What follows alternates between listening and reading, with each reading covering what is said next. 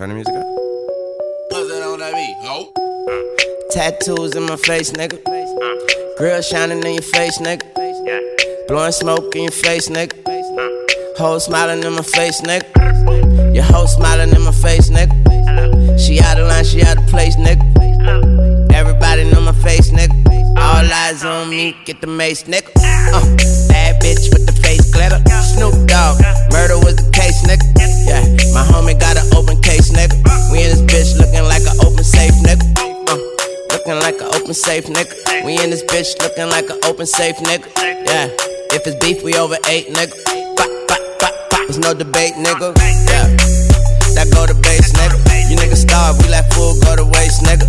Choke your punk ass out, neck brace, nigga. I do the same shit, I learned on sex tapes with her. New money, call it cake, fresh bake, nigga.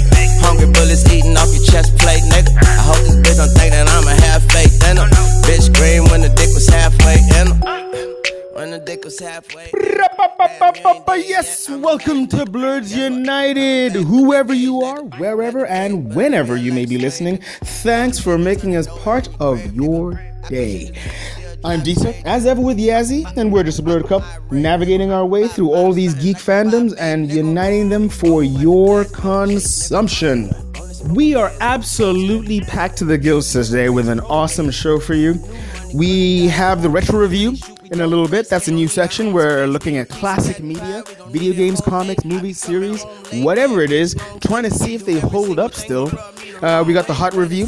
This week we're looking at Black Lightning and The Walking Dead. Yes, The Walking Dead made its return. We haven't wanted to talk about it just yet because we wanted to watch a couple episodes in a row to get a real feel for the flow. We got Yazzie coming over with the girlfriend review. She's looking at, I believe it's Sabrina, the teenage witch, or sorry, the chilling tales of Sabrina. That's what they're calling it now. She's not a teenager anymore. She's chilling, frosty. But first, I want to start with this. When I was around 14 years old, I wanted to become a comic book artist. You know, I got all the pens. I did the whole thing. I got all the pens. I got myself a sketch pad, and I was sketching away. I thought I was going to be so cool. And then I ran into some trouble. You know, I introduced my work to a couple people. You know, you got to show it to somebody other than your family, right? I showed it to a couple other people, and they were like, trash. I mean, there were a lot of good reviews as well. There were a lot of people who were like, this is really good, man. You know, you got to stick with it. Maybe improve this and that. But yeah, no, on the whole, I love it. But there was a lot of like people who just like, you know, they're teenagers. They were just like, trash. I don't like it. It's terrible. Stop. You know what I did? I stopped. That's what I did. I stopped. I was a 14-year-old kid, very, very impressionable, lacking a little bit in confidence, and I just quit. I quit and took that thing out of my game.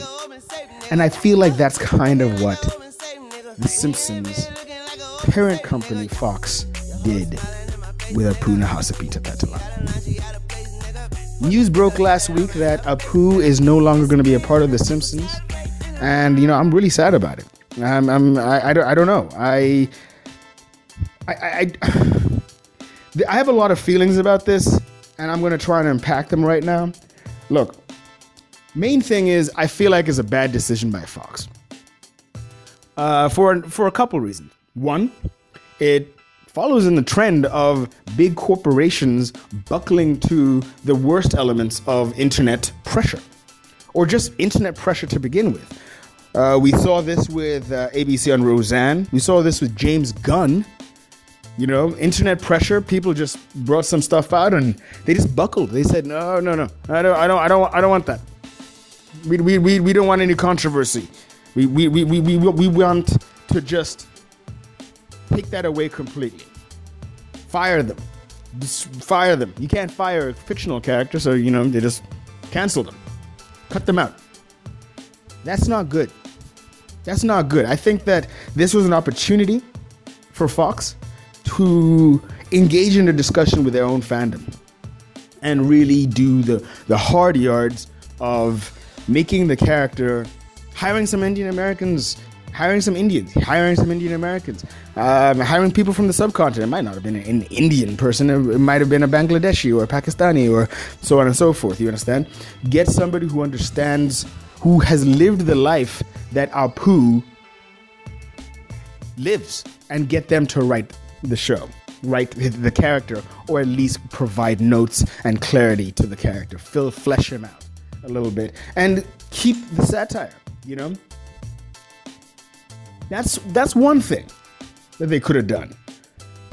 But here's another thing, and I'm looking at it from the other side.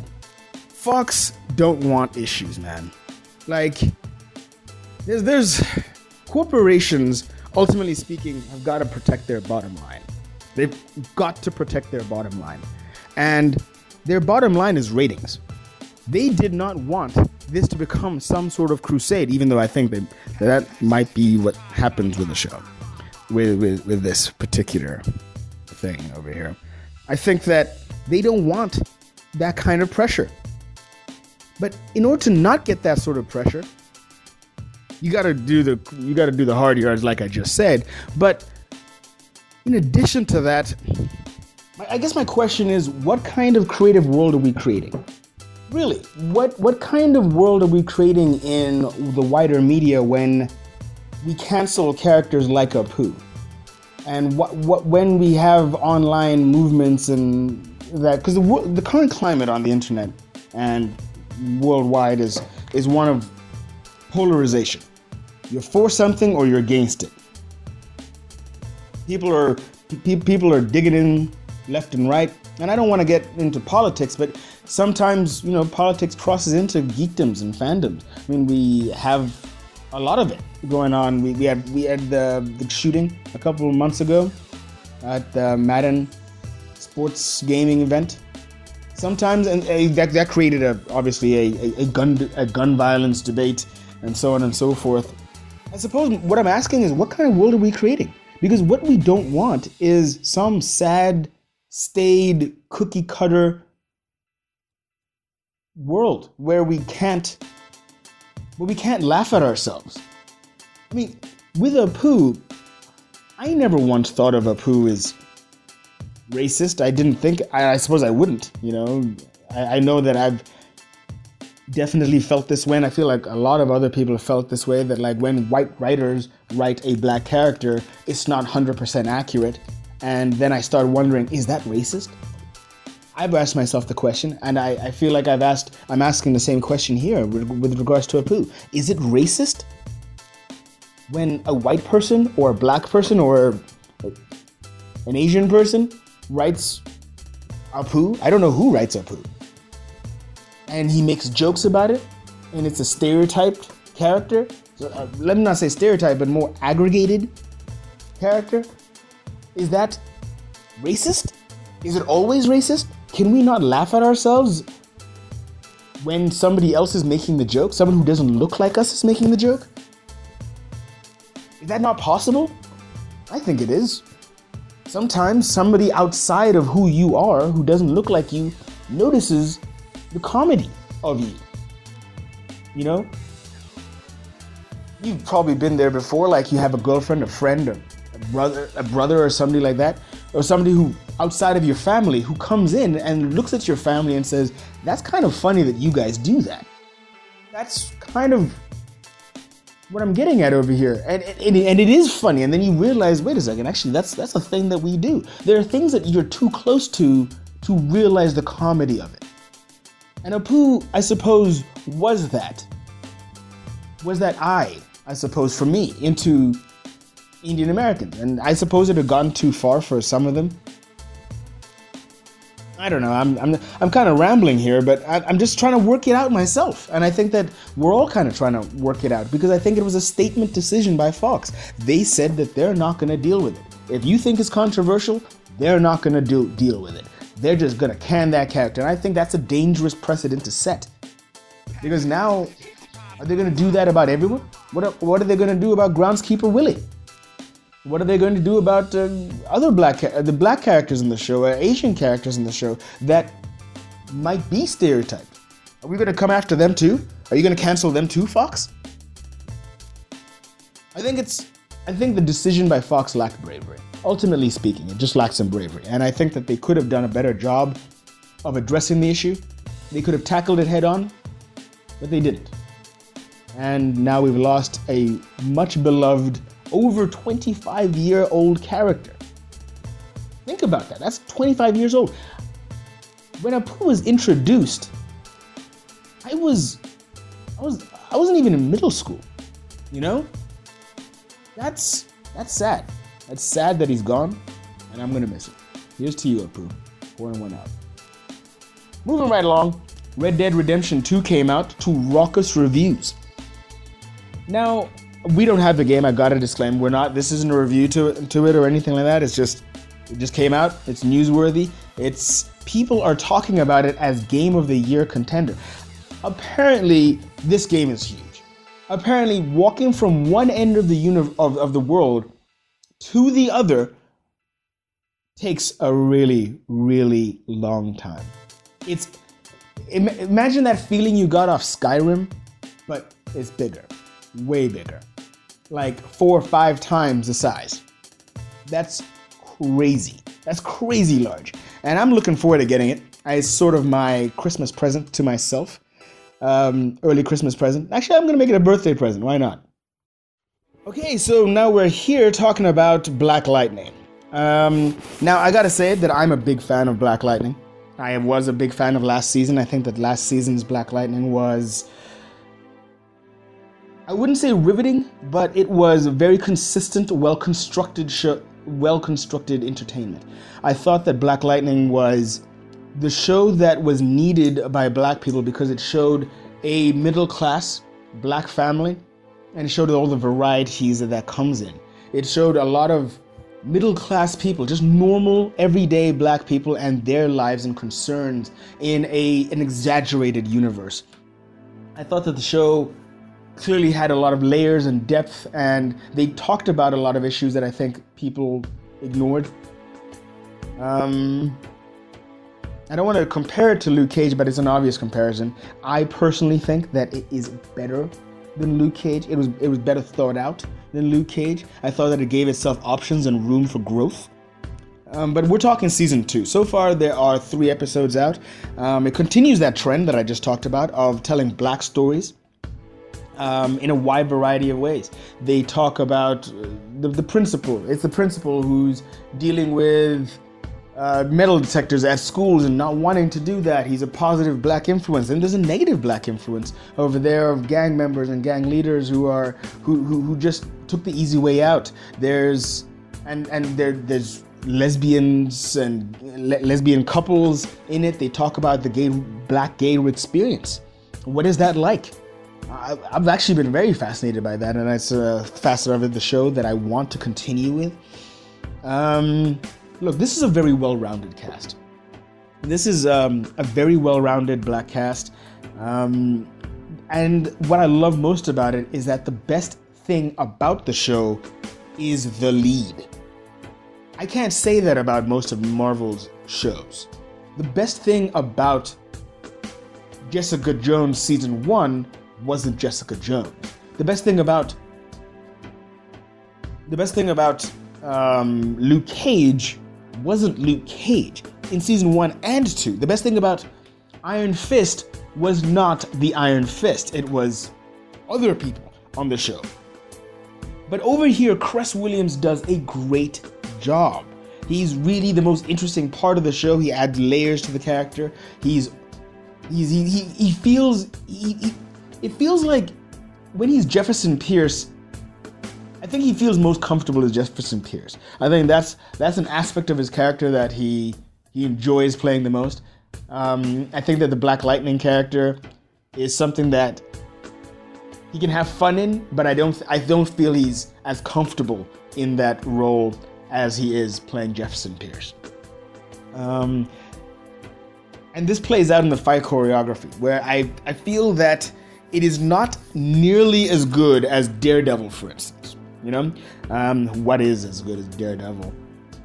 But it's generally speaking, I think it's on par with anything you find in the rest of the Arrowverse.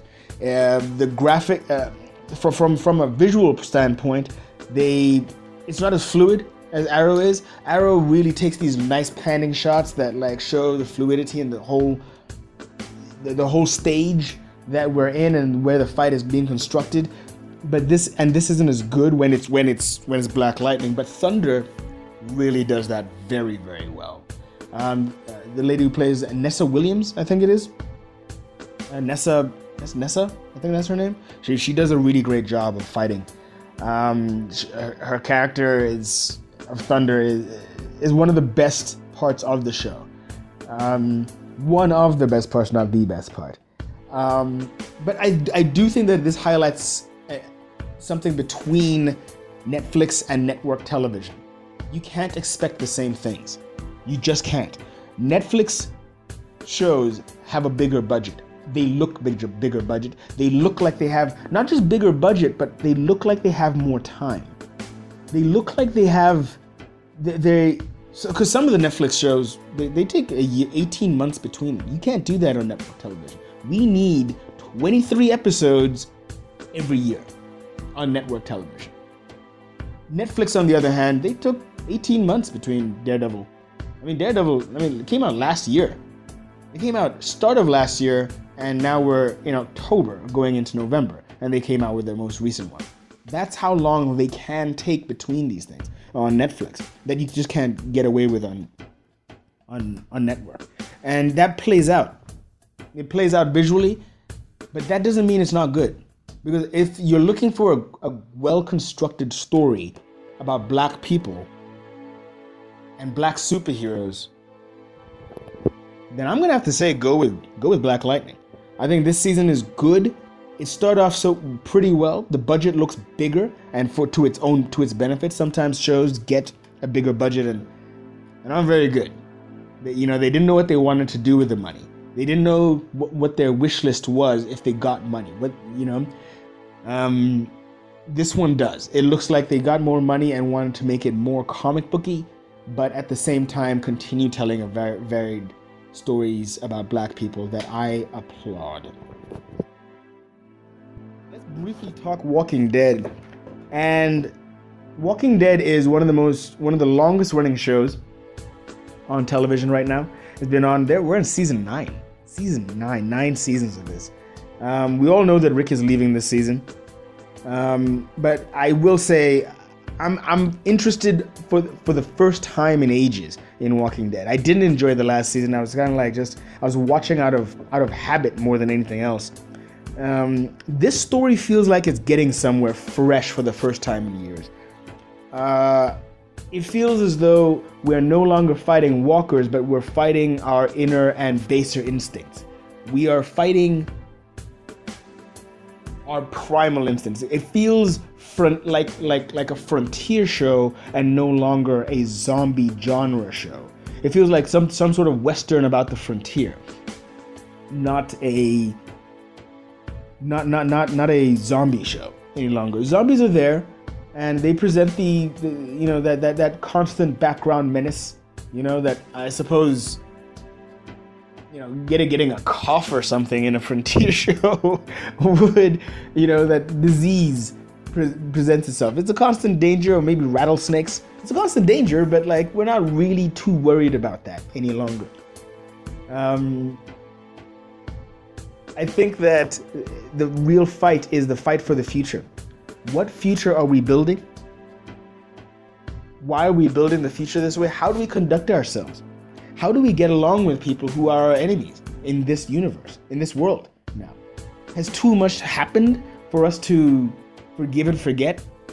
These are questions that we're facing on Walking Dead right now, and I think that it's interesting. It's fresh, it's interesting, and I am interested to see how Rick and co are going to resolve these issues, because they got mad issues, yo.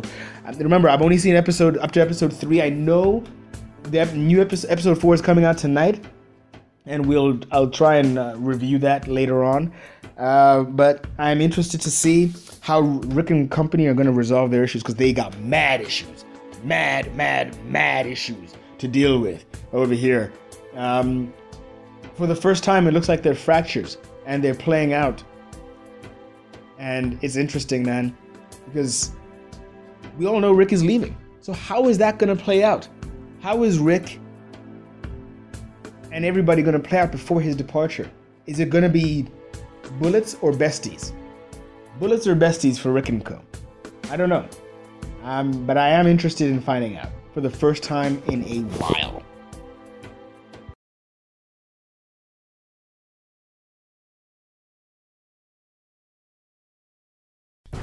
On this week's Go For Review, I binged the hell out of the new Netflix Sabrina show. It's called Chilling Adventures of Sabrina. And if you are a 90s kid, you would pretty much know of Sabrina the Teenage Witch, who is a 16-year-old girl who has, who's a witch, literally.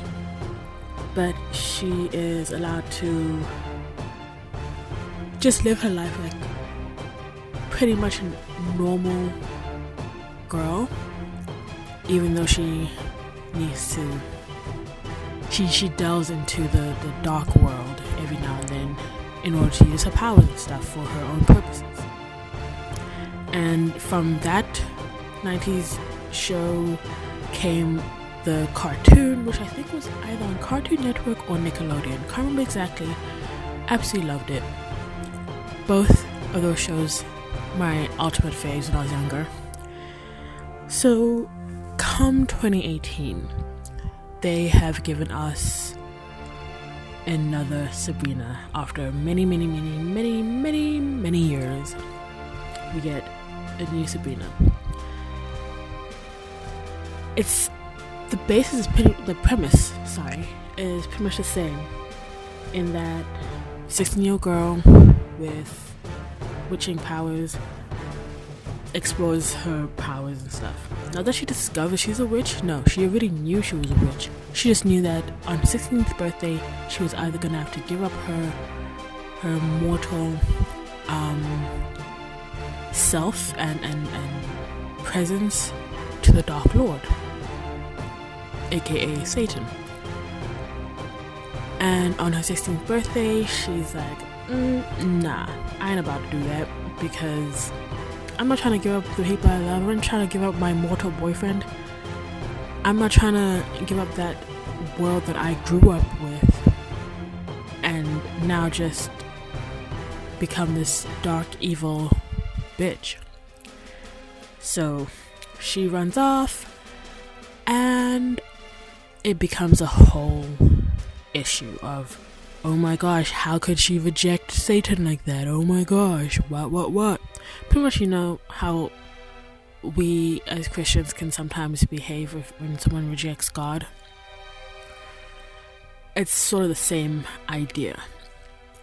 Now it becomes a whole thing of her and her family. As we know, her parents died when she was really, really young, and her aunts took her in.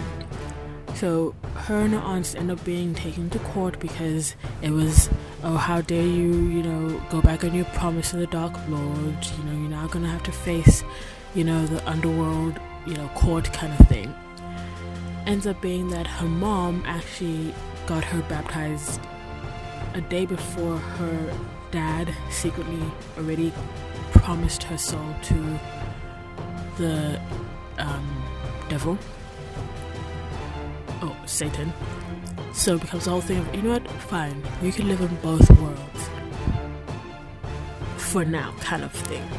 Not knowing that there are adversaries that Satan's put out in the world to try and ensure that she ends up signing herself to, oh, should I say, quote unquote, marrying herself to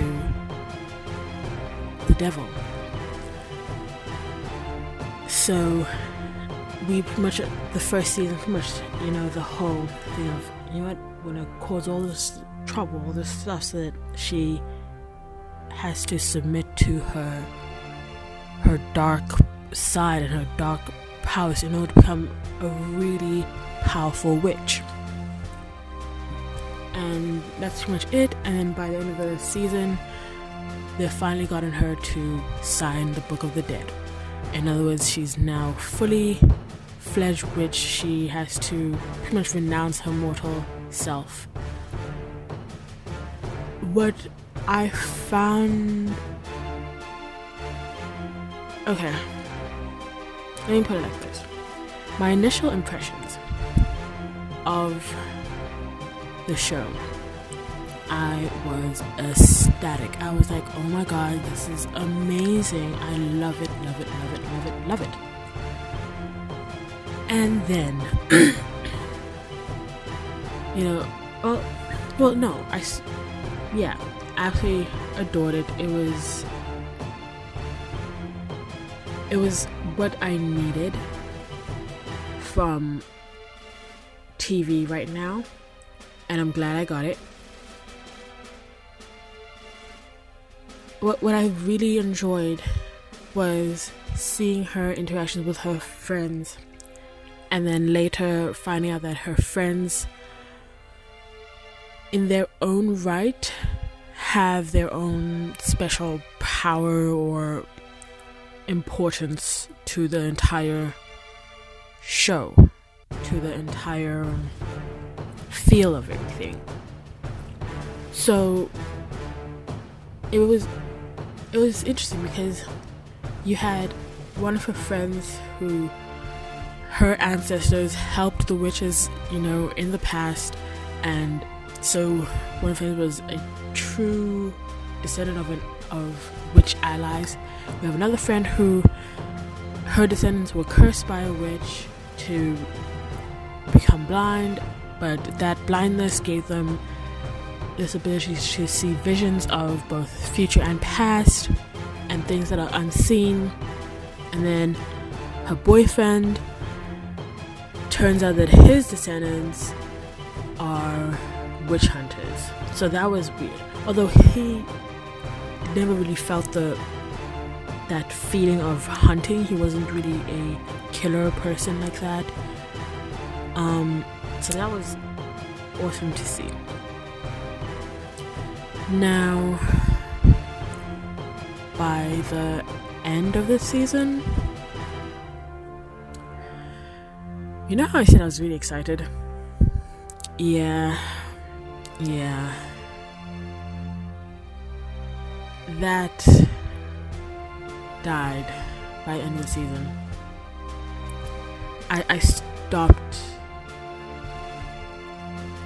loving it. It started getting really annoying and frustrating, and I was trying to remind myself, like, did I ever feel this way with the older Sabrina shows? And I don't remember ever feeling that way. So I had to take a seat back and listen, and like, just listen to my thoughts and be like, okay, why am I not enjoying this anymore? Why am I getting irritated more and more as the episodes go on? And I realized what it is. I don't want to put it this way, but maybe it is that. Okay. What it is Sabrina Spellman. She's the issue for me. And I don't know whether it's specifically the way she's written in this show, or if it actually is just the actress that bothers me. The actress that plays Sabrina is Kiernan Shipka.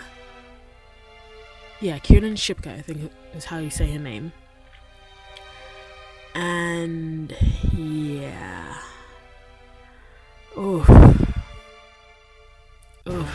Yeah.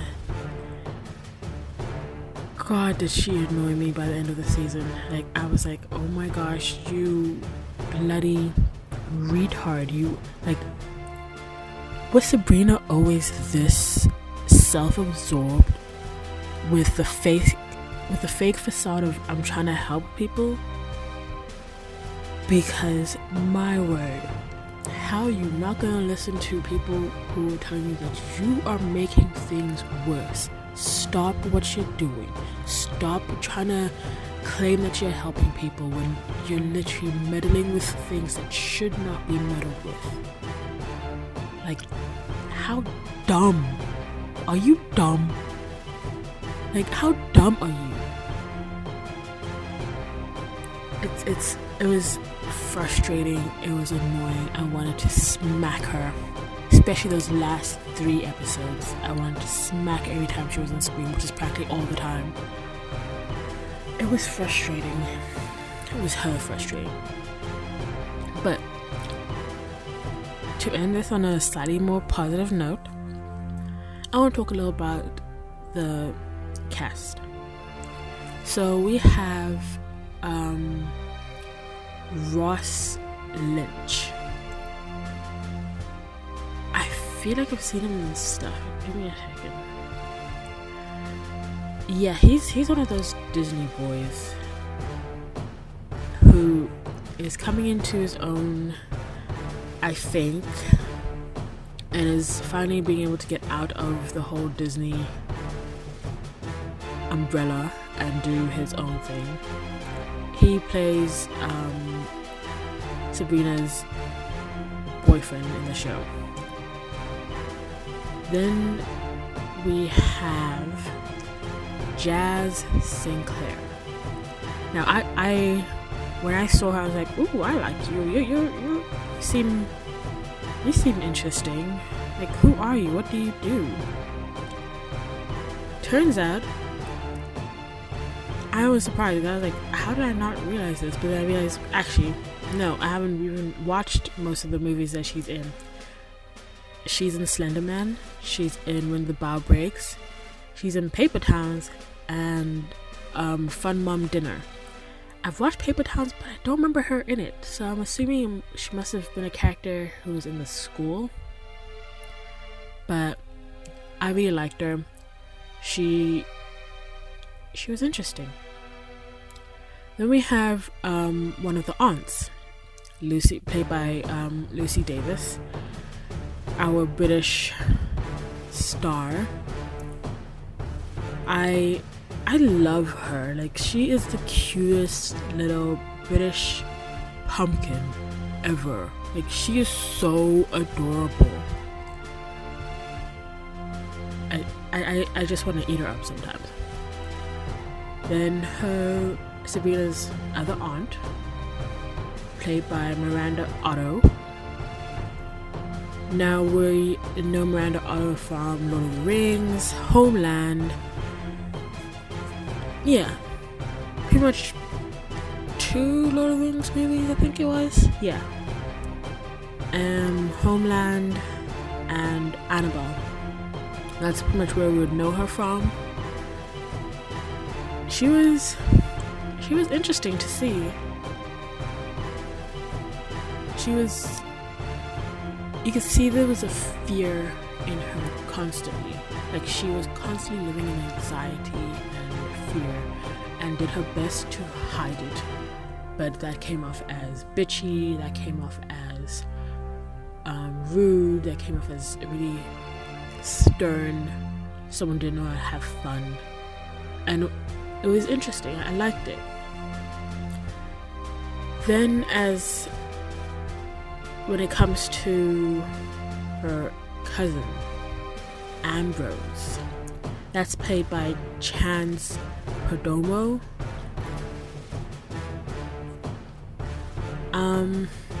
I have not seen him in anything.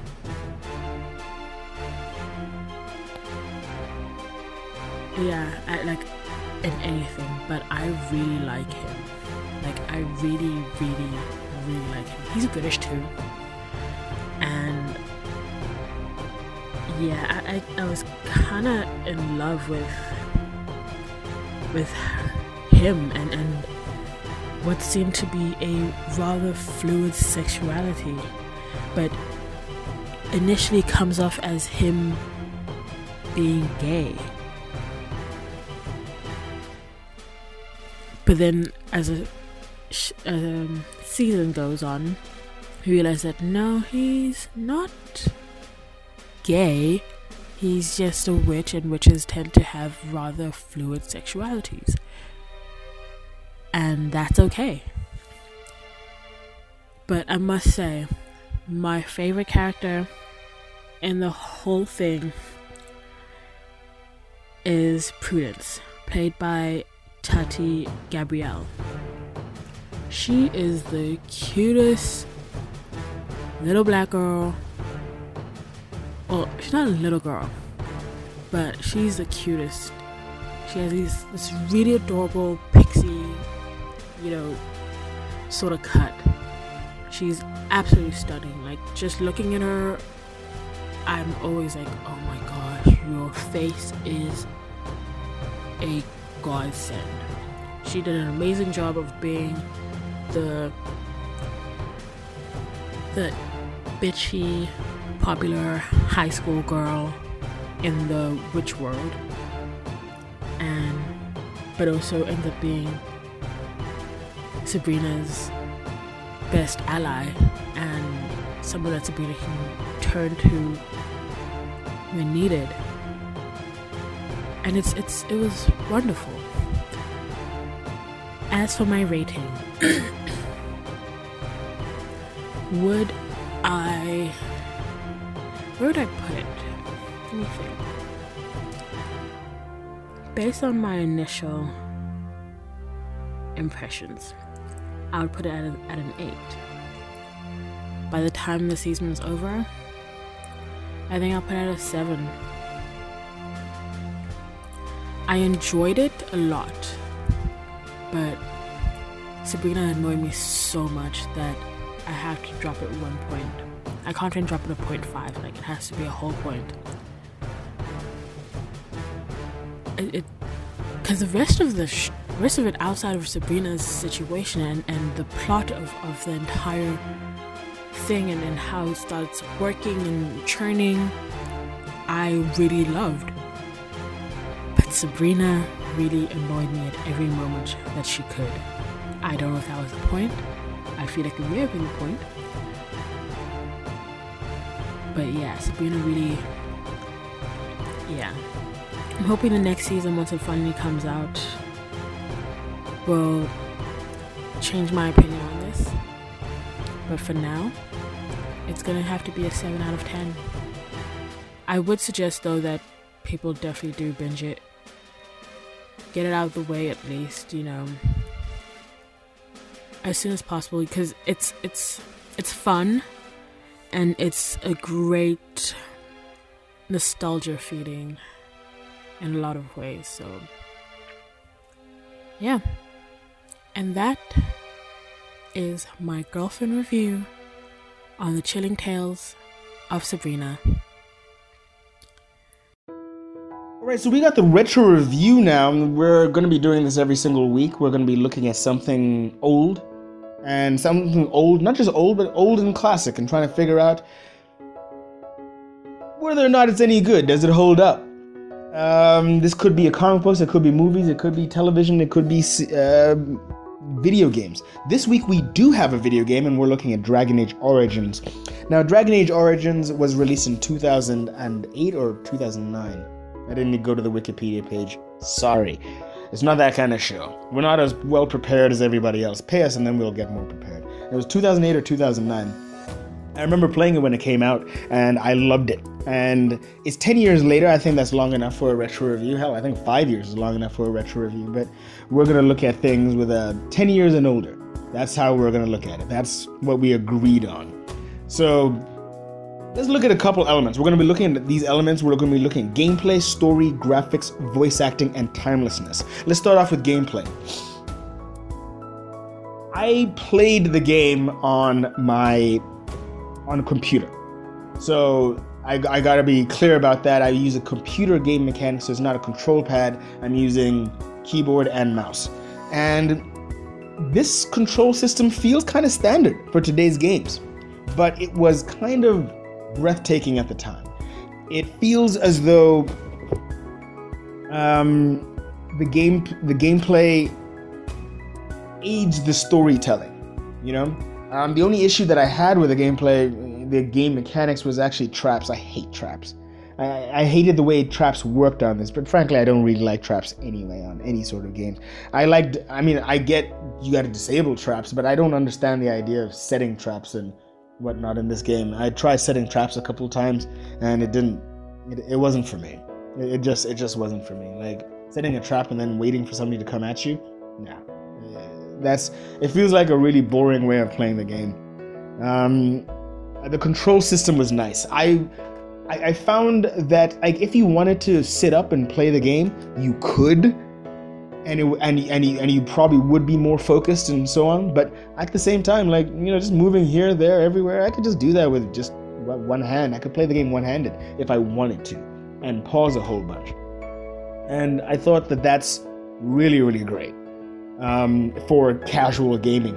The powers and abilities are well balanced and progress very, very well in interesting ways. I finished the game as a mage in this particular playthrough. I actually realized that I had never played as a mage in this game until this playthrough. I played the game as a wide variety of people, but never a mage. My favorite is to play as a female dwarven rogue. That's my favorite playthrough. Natia is her character name, and she's one of my favorites. But I think that it progresses well. I think that magic is, if you wanted to play as a mage in a multitude of ways, it gives you that freedom to do that. Whereas playing as a warrior, you've got kind of two ways. You can be, you know, two-handed swordsman, bash and get in there, barbarian style, or you can play as a shield person who just gets in there and you draw fire, and it allows a wide variety of team dynamics to be formed, and you've got to start thinking about that right from the jump. Let's talk about the story, okay? We all know the story now of the Darkspawn coming in, but I think it was very compelling. It's this breathtaking amount of detail. Absolutely breathtaking amount of detail, and that translates really well. The best part of the game is the story. Everything was thought out. They really did think about everything. They constructed a universe here, and they took no shortcuts. There are no massive surprises in this game. There are no massive surprises. Nothing like, there's no decision to be made in this game like in Mass Effect, you know, the decision between Caden and Ashley Williams. There's no decision like that to be made in the game that stops and makes you think, oh, Christ, what do I do? There's nothing like that. But that doesn't mean there's a lack of consequence, as decisions matter. Because in this game, when you say something, it affects how other characters feel about you, and that affects their abilities. It can take away, sometimes some characters can even leave if you make the wrong decision. You know, if you make the wrong kind of decisions. And that is excellent. But I love the story of mages and the Chantry and the Darkspawn and where they all figure into this, and the Grey Wardens. Wonderful storytelling, really wonderful. It's as detailed as you want it to be, or it's as surface level as if you're not really into reading every single one of those codex entries. The graphics. Look, I don't have the greatest computer in the world, but I thought the graphics were really solid. Not amazing by today's standards, or then, to be honest. I remember playing back then and thinking, these aren't amazing graphics, but they aid rather than distract from the main story. So often in games, you're so engrossed in the graphics that you forget. You're so engrossed or disgusted by graphics that you forget what the actual story is. And whereas in this game, I feel like the graphics were aided. Graphics aided the storytelling. Let's talk of voice acting for a second. Look, it's very, very good. The voice acting is one of the best components of it. I think Alistair and Ogden were my personal favorites. Ogden, the drunken dwarf. I love dwarves, man. I've always loved dwarves. And Ogden is super fun to play as. So is Alistair. Alistair's wit and timing is great. I think that they're all kind of good. You know, they all have their own pluses and minuses. But I will say that in terms of voice acting, I'm pissed off that my character didn't talk. Like, I it's not that I expect it of every single game, but I don't see why. The storage isn't a problem. It feels like you just didn't take the time, you know, to get enough voice actors and get this done. On Mass Effect, you get voices. I wanted that voices, and Dragon Age 2, they addressed that issue, and for the better. I liked hearing the voice acting. I don't understand why we can't have 4 voice actors, you know, playing play every single race. Give me varieties of every single one of them. That's what the kind of detail that I want from them. Let's talk timelessness. It felt a little dated because most RPGs have copied them. It didn't feel dated because it was just a bad game, but rather because it's now the standard in RPG making. The linear storytelling and not being open world will feel jarring to modern gamers.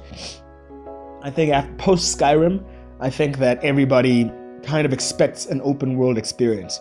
Red Dead Redemption 2 is open world. Skyrim was open world.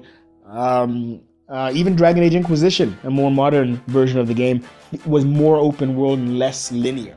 I think that modern gamers expect open world, non-linear RPGs, and that's fine. But I will say that if you are not a hardcore gamer and you're looking for some casual gaming fun, this is ideal.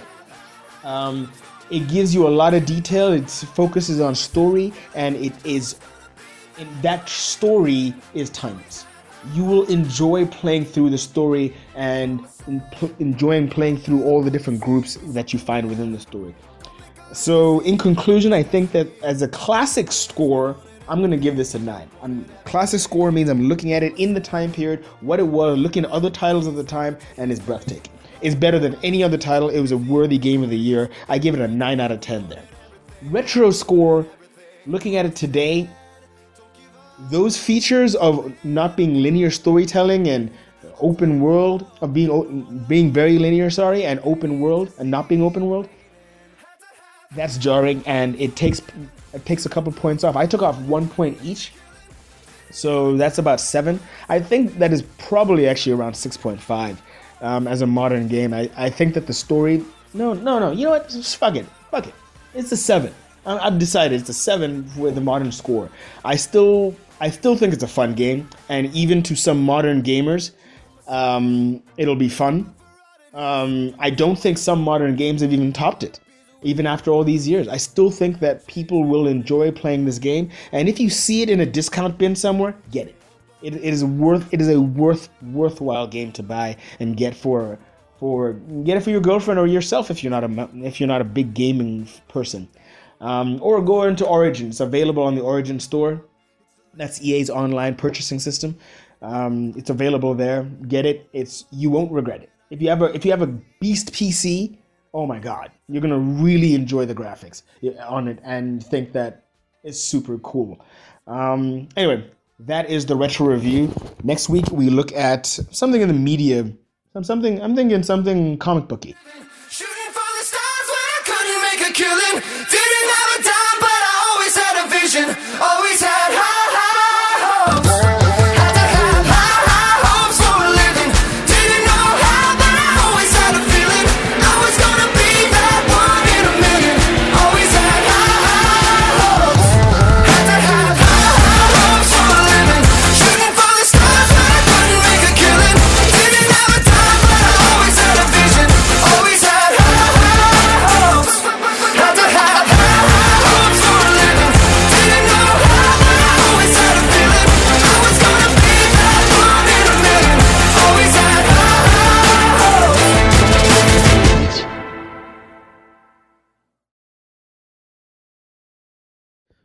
So, you like the show? Or maybe you don't. Maybe you want to ask us a question, or even better, give us an answer. We have so many questions. Well, you've got a few options to get that done. You can, of course, tweet us at Blurds United. You can DM us on Instagram. That's also at Blurds United. Or you can chat to us directly on Facebook, or go to our group there. Join, please. We always welcome new members. Or... if you're really feeling up to it, you could get the Anchor app and send us a voice note, and you can get your voice on this show, telling us whatever it is. Hell, if you ask a really good question, we might even call you in for an interview. How about that?